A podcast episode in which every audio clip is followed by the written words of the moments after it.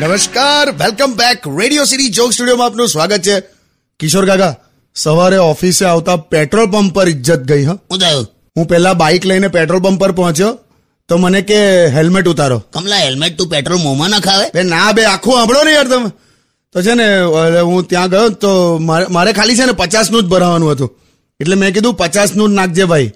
એટલામાં two wheeler પર પાછળ એક બહુ જ બ્યુટીફુલ છોકરી આવી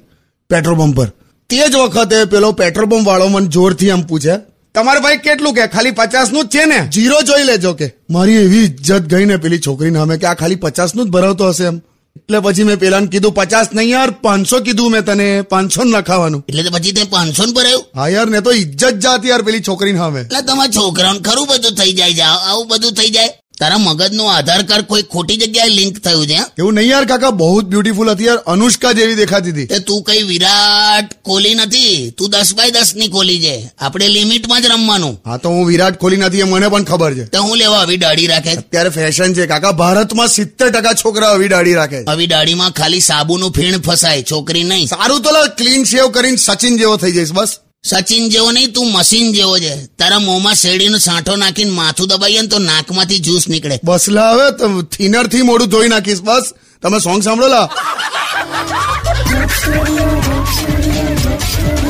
Undian. Radio